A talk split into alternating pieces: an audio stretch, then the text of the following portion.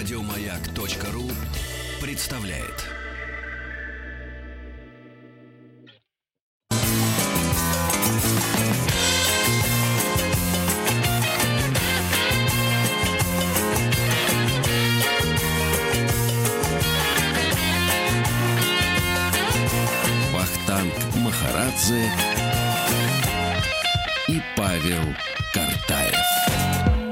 Добрый день. Сегодня мы будем говорить о великих династиях, и этот час будет посвящен э, китайской манжурской династии или династии Цин. Не путать с династией Цинь, такая тоже была. Последняя китайская империя. Это вы с каким тоном сказали? С первым или со вторым? Цинь. Вот. Цинь. Вот этого я не знаю. Нет, Цинь. Цинь и Цин. Ага. Все-таки разные династии, да, и э, нас сейчас поправит э, наш сегодняшний гость. У нас на связи кандидат исторических наук.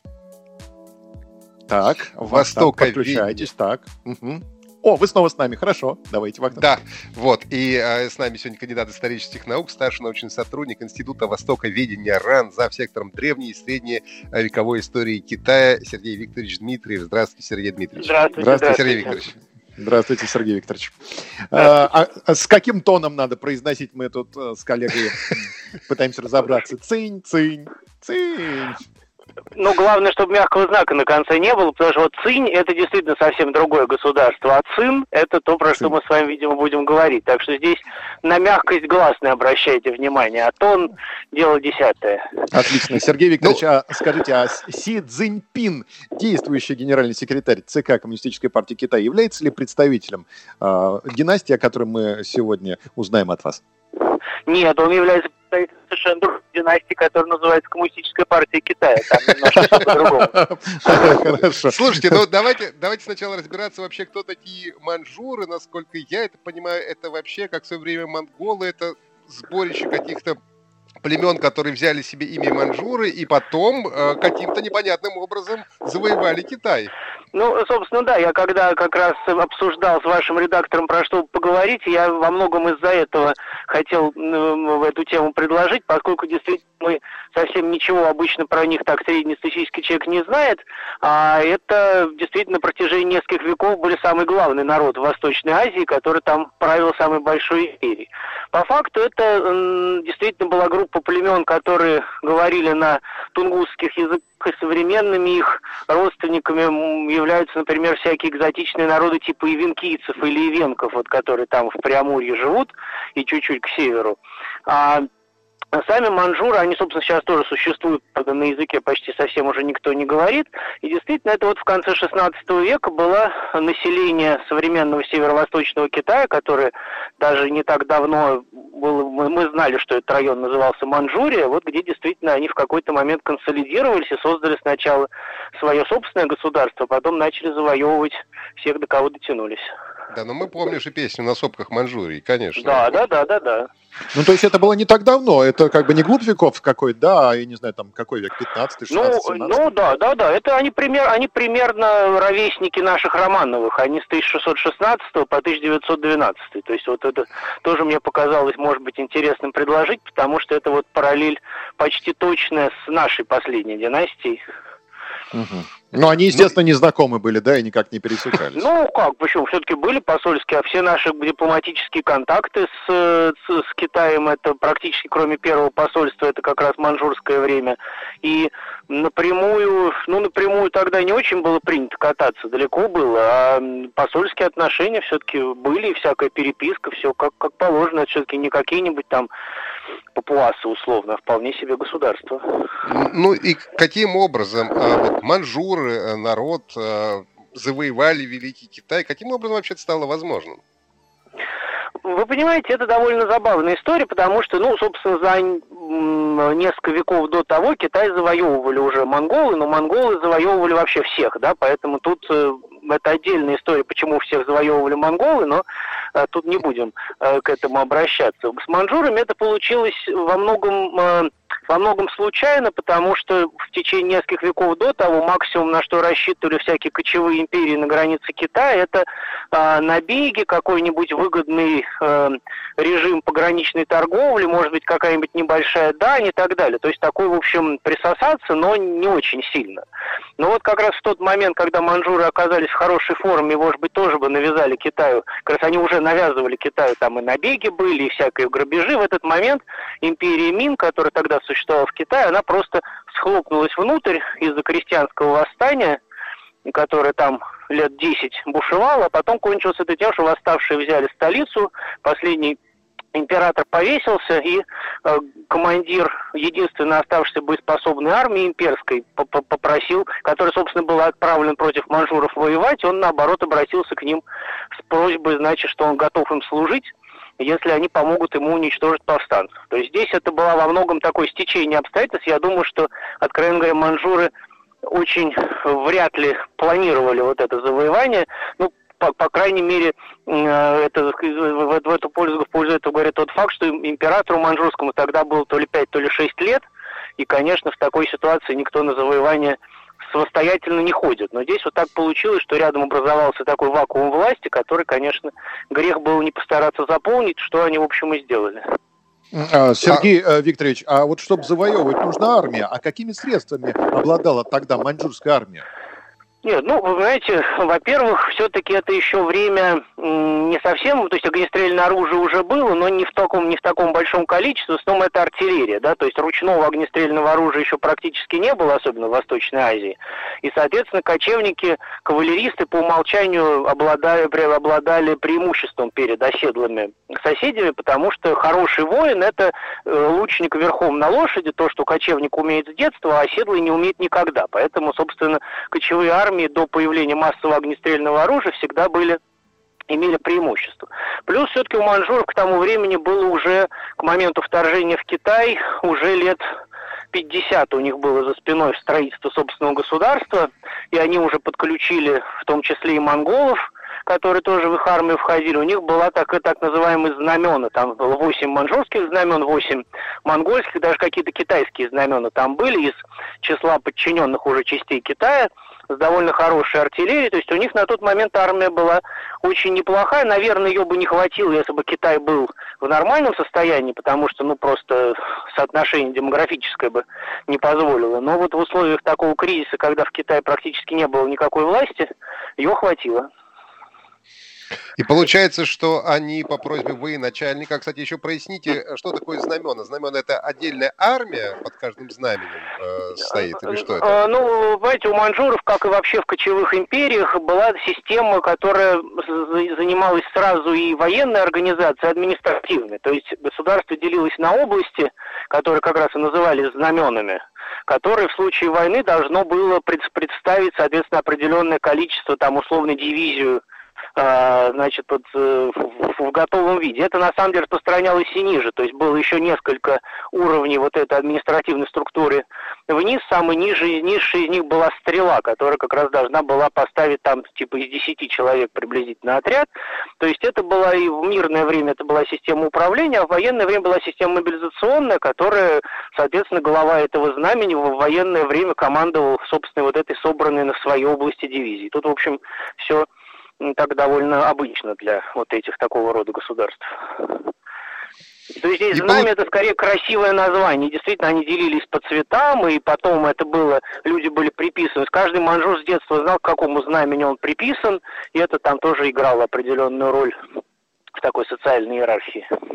Ну вот и получается, позвали, значит, манжуров в Китай, они пришли, получается, подавили э, вот это вот восстание крестьянское и воцарились. Ну и как народ Китая воспринял, ну, по сути, чужаков?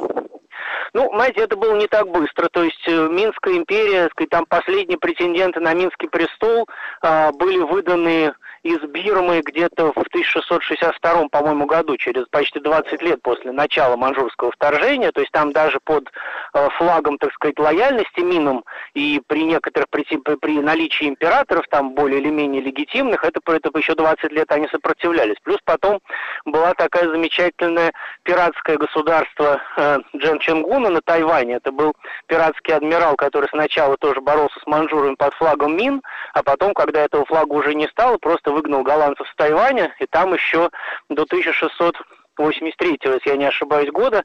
Сначала он, а потом его сын держались вот в таком, как помните, в этих «Пиратах Карибского моря», там в одной серии есть такие очень обаятельные китайские пираты, вот это как раз такого типа. Потом э, было время между прочим, вот тот самый генерал Усаньгуй, который Манжуров э, позвал в Китай и потом, кстати, ликвидировал последний очаг минского сопротивления, он в итоге тоже к концу карьеры восстал против манжуров и тоже провозгласил себя императором, и у него тоже почти получилось, но все-таки удалось манжурам его победить. Потом, это сказать, вся эта эстафета перешла ко всяким тайным обществам, которые тоже постоянно готовили, иногда поднимали восстание против манжурской власти, но на самом деле это все уже было немножко потом, а в первое время, судя по всему, основная масса населения настолько устала от э, вот такого хаоса и всяких вот этих крестьянских разбойников вот последних десятилетий эпохи Мин, что в принципе были готовы признать любую власть, если она установит порядок. Поэтому такое ощущение, что вот именно на самых сложных первых порах они практически сопротивление встречали гораздо меньше, чем предполагалось бы, потому что в общем, а, минская власть э, у большинства населения особого энтузиазма не вызывала. И только потом, когда уже все это стало покрываться пеленой забвения, то вот, значит, священный лозунг «возродить Мин», он стал как раз популярен. А в первые годы не так уж много желающих было не то, что его возрождать, а даже просто сохранять. А где были точки напряжения? В каких сферах? Это язык разный, это религия другая? Где вот трение происходит? Ну, вы знаете, э, ну, во-первых, собственно, а, китайцы все-таки были немножко отодвинуты от э, управления, и был такой стеклянный потолок, который э, в некоторых отраслях было довольно трудно перейти, то есть пол, пол, полными правами обладали манжуры, чуть меньше на монголы, но монголы не очень лезли в гражданскую сферу, они военные ограничивались. А китайцам было гораздо тяжелее сделать карьеру, чем, естественно, манжурам. Плюс э, а, ну, например, довольно многочисленные китайские мусульмане, они были лишены почти всех прав, и только, опять же, в армии могли служить, но карьеру особо никакую делать не могли. Но в основном, конечно, э, для, я так полагаю, что для китайских интеллектуалов, естественно, самым тяжелым моментом был сам факт, что вот эта тысячелетняя империя управляется, значит, варварами, которые, конечно, совершенно этого недостойны. Это, в общем, очень чувствуется во многих тогдашних текстах, хотя с этим э, очень активно манжуры боролись со всяким вот высказыванием этого мнения, но, конечно, это очень заметно, что вот ненормальность самой ситуации, когда на троне сына неба сидит не китаец. А Пожалуй, а это были... было самым главным. А были ли возможны смешанные братья между манжурами и китайцами?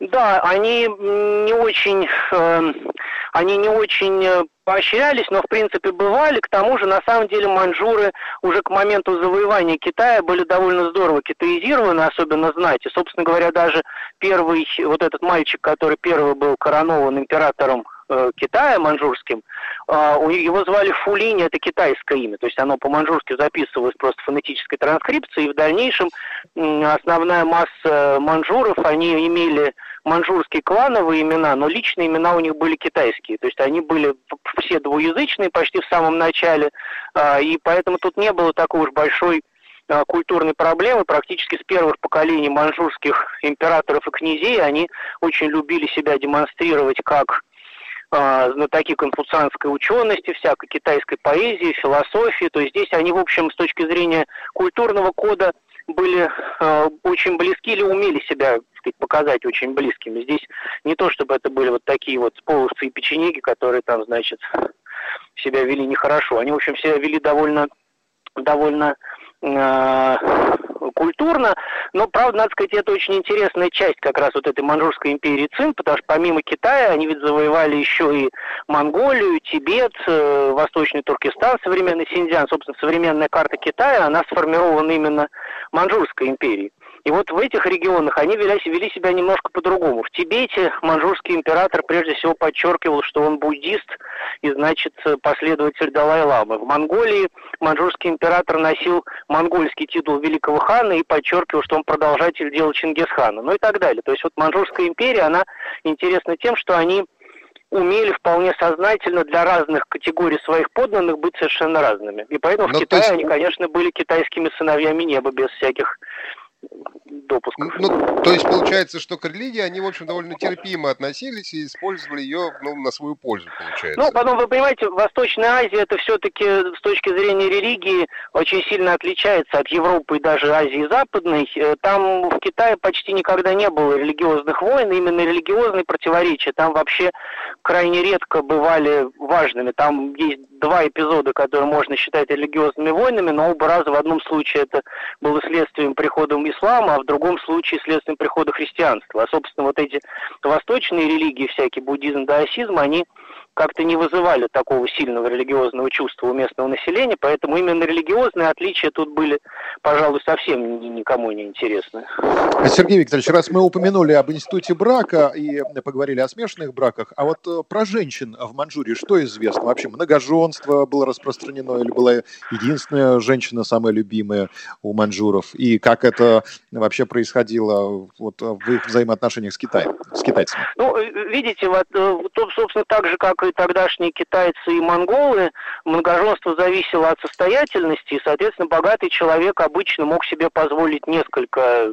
Ну, жена всегда была одна, остальные были наложницы, но дети все были законные. В принципе, как император, так и отец мог назначить наследником любого из своих сыновей. Естественно, предполагалось с точки зрения приличия, что это будет старший сын от вот жены, но бывало по-разному. И, конечно, ситуация, когда все остается как раз маленькому ребенку от недавно появившейся наложницы, это как раз довольно, довольно типично.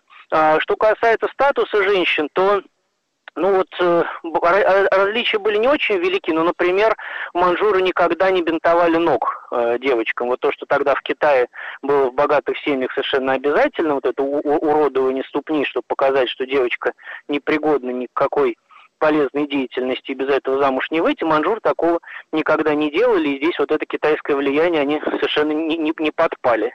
И а даже... бинтовали да. ступни ног для того, чтобы они э, формировались э, узкими, да, и девочке было трудно Ой, вы знаете, работать. это довольно страшная штука, и это гораздо хуже. При этой, в этой ситуации, когда девочка совсем еще маленькая, там буквально 2-3 годика, она только начинает ходить как следует, ей ломали, ломали поперек ногу, как бы сворачивая ее внутрь, и пальцы прижимали к пятке.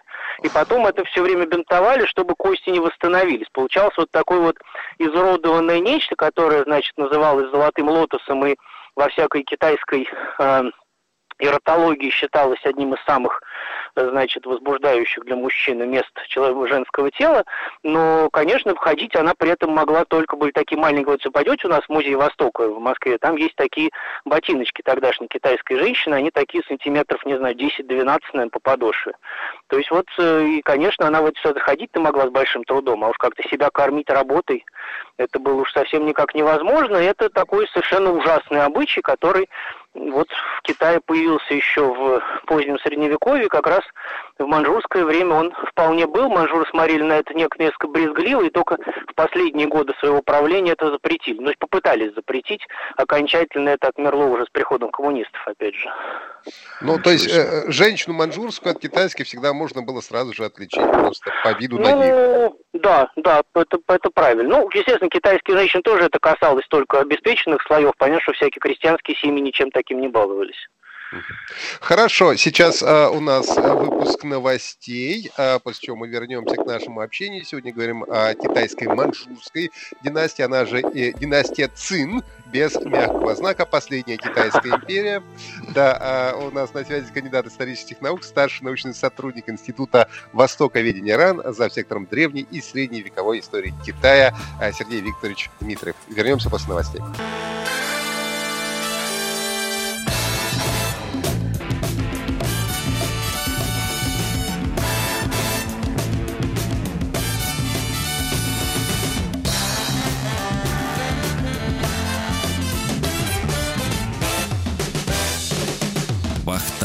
Махарадзе и Павел Картаев.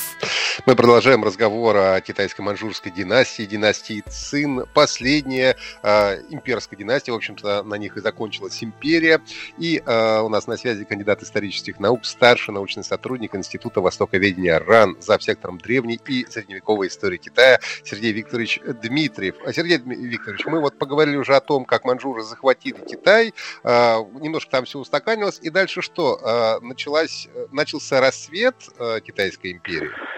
Ну, э, собственно, понимаете, это всегда вопрос, с какой стороны посмотреть. И, конечно, скажем, в современной китайской литературе не очень любят называть это расцветом, но с точки зрения, как я уже упоминал, территориальной экспансии, конечно, э, Пекин в это время стал управлять очень многими территориями, которыми до этого не управлял. И, э, в общем, вот современная карта, если мы возьмем современную карту Китая, то она сформирована именно манжурскими войсками. Плюс к этому еще надо добавить современную Монголию, которая также была в составе манжурских Российской империи только в начале 20 века сумела, значит, добиться независимости. Поэтому, например, 18 век – это довольно масштабные э, походы. Это время, когда Манчжурская империя находится на пике э, своего могущества. И, скажем, в конце 17 века э, даже был довольно неприятный эпизод столкновения с э, русскими войсками накануне Петровских реформ, там вот в Преамурье. И э, Московскому царству пришлось, в общем, идти на уступки, заключать э, мир, который, ну, трудно назвать очень выгодным, потому что перевес сил был на стороне манжуров, причем как с точки зрения численной, так и с точки зрения, с точки зрения технической. Соответственно, была сформирована очень крупная империя, которая вот где-то к концу XVIII века. Там было два э, императора, одного звали Сюанье, а другого Хунли. Вот Сюанье правил с середины 17 по начало 18 60 лет, а Хунли был его внуком, и, значит, с небольшим перерывом после него тоже правил с, э, по-моему, 1735 по, 1000, по самый конец 18 то есть будет тоже больше 60 лет. Они вдвоем почти полтора века на себя уложили, и это действительно время, когда Манчжурская империя становится крупнейшим государством Восточной в Азии, по населению, естественно, крупнейшим государством мира, и э, по современным всяким прикидкам экономистов, тогда на Китай приходилось примерно от четверти даже до трети мирового ВВП, что, в общем, тоже заметно больше, э, заметно больше, чем сейчас. Так что, ну, в общем, да, наверное, это можно назвать э, расцветом.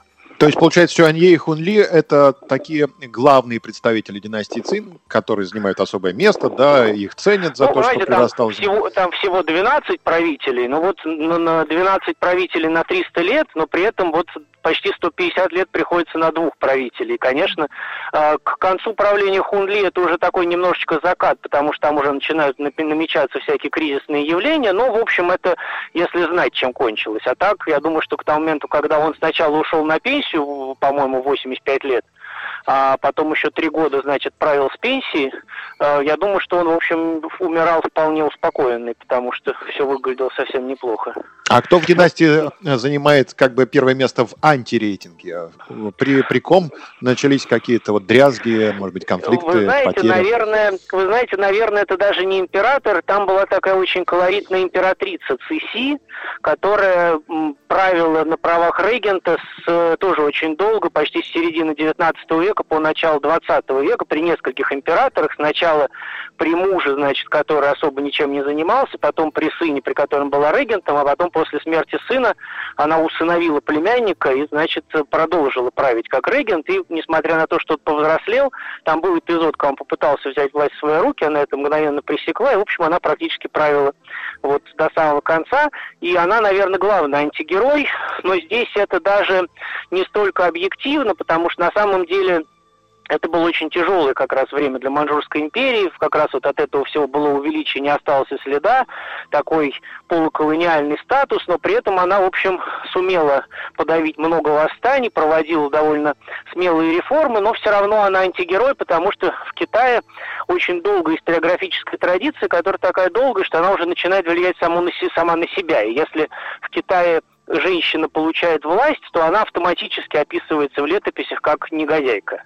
Потому что женщина у власти это значит всегда однозначно плохо. А уж поскольку еще ко всему прочему вскоре после ее смерти династия пала, то ну тут понятно, что она ее и довела. Хотя вообще объективно Циси была совсем не такой уж плохой. Хотя если вы сейчас поедете в Китай, то, конечно, вам расскажут, что она там практически даже странно, что после ее смерти в Китае еще хоть кто-то остался, кого она не отравила, не расчленила и там как-то еще другим способом не извела. Так что, Но там... наверное, она.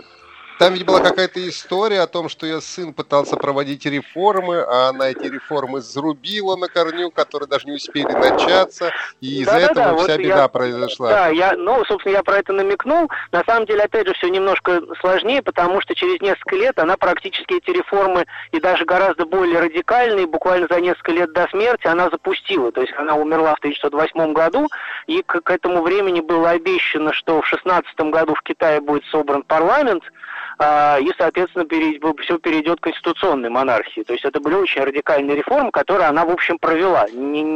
Они не успели а, там, к 16 году уже никакой монархии не было, была уже давно республика, но, в принципе, а, вот и образ ее как такого, значит, консерватора, который с зубами и всеми остальными частями держался за старый, он не совсем правильный. Она на своем долгом веку провела несколько довольно важных циклов реформ и, в общем, была вполне к ним склонна. Но действительно, когда ее вот этот вот племянник, при которых, за которого она правил, попытался сам реформы запустить, она действительно 100 дней реформ называется. Она вот летом она уехала в летний дворец, он попытался, как это бывает, когда значит, родители уезжают на дачу, что-то себе позволить, но она мгновенно вернулась и все это дело пресекла, да. А, но получается, да, что Великую Китайскую империю, в общем, погубила Европа, по большому счету. Ну, понимаете, даже не столько Европа, сколько тут на самом деле, как это не парадоксально, ее погубило собственное величие, потому что вот к концу XVIII века они были настолько э, самодостаточны, и более того, там стояла очередь из э, всяких зарубежных купцов, которые э, покупали китайский фарфор, чай особенно, и, значит, все остальное, а Китай при этом у них ничего не покупал, потому что говорилось, что нам ничего не нужно.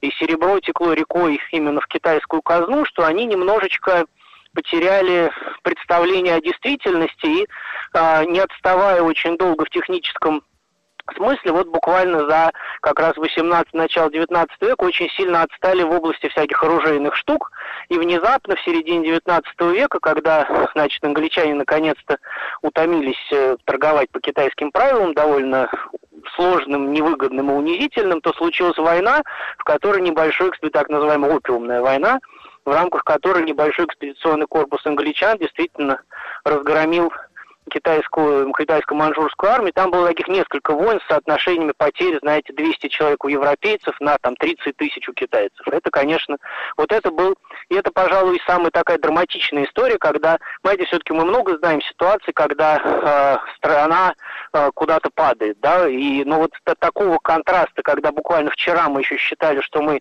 лучше и богаче всех, это во многом так и было, а на завтра оказывается, что нас любая крохотная страна, про которую мы даже раньше ничего не знали, может как угодно э, с нами поступать, и мы ничего не можем сделать, вот это как раз произошло как раз в империи Цин, и от этого тяжело было, конечно, оправиться. А какую по размерам территорию контролировала вот эта династия? Ну, я говорю, это, это современный Китай плюс Монголия, плюс еще там некоторые Тува там наш, Приморье. То есть это было, наверное, сейчас я прикину так, миллионов 13, наверное, квадратных километров. Ну, чуть меньше современной России, но зато гораздо более населенная. И как им это удавалось? Э, это что, огромная армия? То есть каждый первый был э, воином?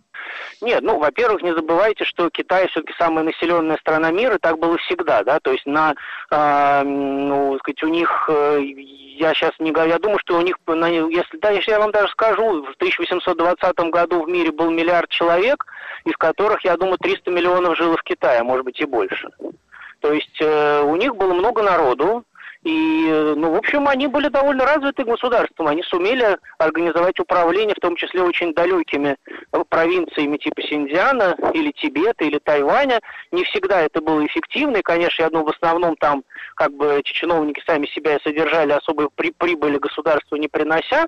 Ну, в общем, это все работало Все-таки, понимаете, Китай, главное достижение Китая, одно из главных, это, естественно, создание такой бюрократической империи. И манжуры ее унаследовали, и и очень успешно распространяли на соседние территории тоже. Поэтому тут это как раз такая восточноазиатский ноу-хау довольно а столица, старый еще дома. Столица у них была единственная или были несколько городов имперского значения?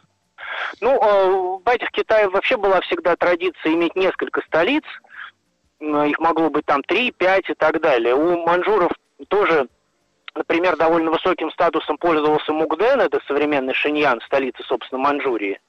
Но в основном, конечно, столица была, столица была в Пекине.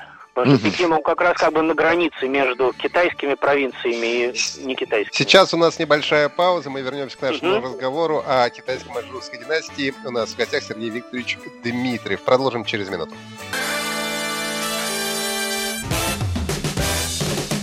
Бахтанг Махарадзе и Павел Картаев. Сегодня говорим про китайскую маньчжурскую династию, а, династия Цин, а, на которой и закончилась Великая Китайская империя. У нас на связи кандидат исторических наук, старший научный сотрудник Института Востоковедения РАН, за сектором древней и средневековой истории Китая Сергей Викторович Дмитриев. Сергей Викторович, а, а получилось так, что ведь англичане, по сути, сделали из китайцев наркоманов, то есть они же поставляли опий в Китай, и это, в общем, мало кому нравилось в действительности. Ну, а, понимаете, здесь, как всегда, да, есть такая очень распространенная картинка. На самом деле все было не совсем так, и, судя по всему, э, англичане, когда сказать, начали эту всю опиумную контрабанду, меньше всего думали про вред здоровью, потому что вообще тогда, как вы помните, вообще немножко по-другому относились ко всем этим веществам, и вот такого однозначного осуждения еще совершенно не было в общественной морали.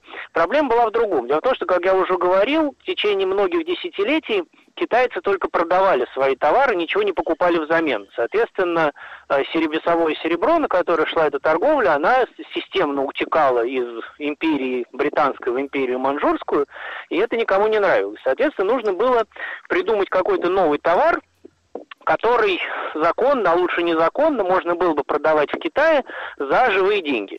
И опиум э, обладал массой замечательных свойств. Во-первых, он был довольно дорогой, во-вторых, он был довольно компактный. В-третьих, он был известен в Китае довольно давно, но э, не был распространен массово, потому что очень дорого стоило. Британцы в это время как раз расширили посадки опийного мака там в Бенгалии и стали его производить гораздо более низкой цене, чем до того. Потом как раз примерно в это время э, появляется, собственно, способ его, я не буду подробно говорить, чтобы нас с вами не закрыли его употребление, гораздо более эффективный, чем до того. И, соответственно, начинается и увлечение им повсеместно в Азии.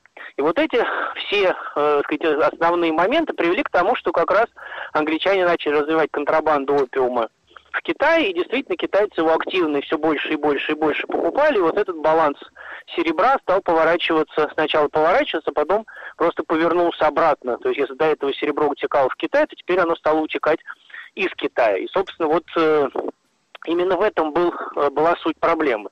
Потом действительно сформировался такой немножко лубок, что вот, значит, западные люди хотели сделать китайцев наркоманами, и если бы не приход к власти кого надо, то, значит, никогда в жизни бы э, ничего не, не удалось бы с этим сделать. Это довольно так литературно красиво, но не совсем верно. Сергей Викторович, а как современный Китай относится к своей истории и какое место в действующей идеологии занимает им династия маньчжурская, о которой мы сегодня с вами говорим? Знаете, это, кстати, довольно сложный вопрос, потому что еще несколько десятилетий назад к Манчжурской империи относились негативно, считалось, что это было темное время в истории китайского народа, и, сказать, свержение манчжурской власти это однозначно плюс, да, потому что это было иноземное владычество, они довели страну до полуколониального состояния, они виноваты во всех бедах Китая, вот этого так называемого века позора, который с опиумных войн и до э, конца второго, до прихода к власти вот коммунистов в 49 году.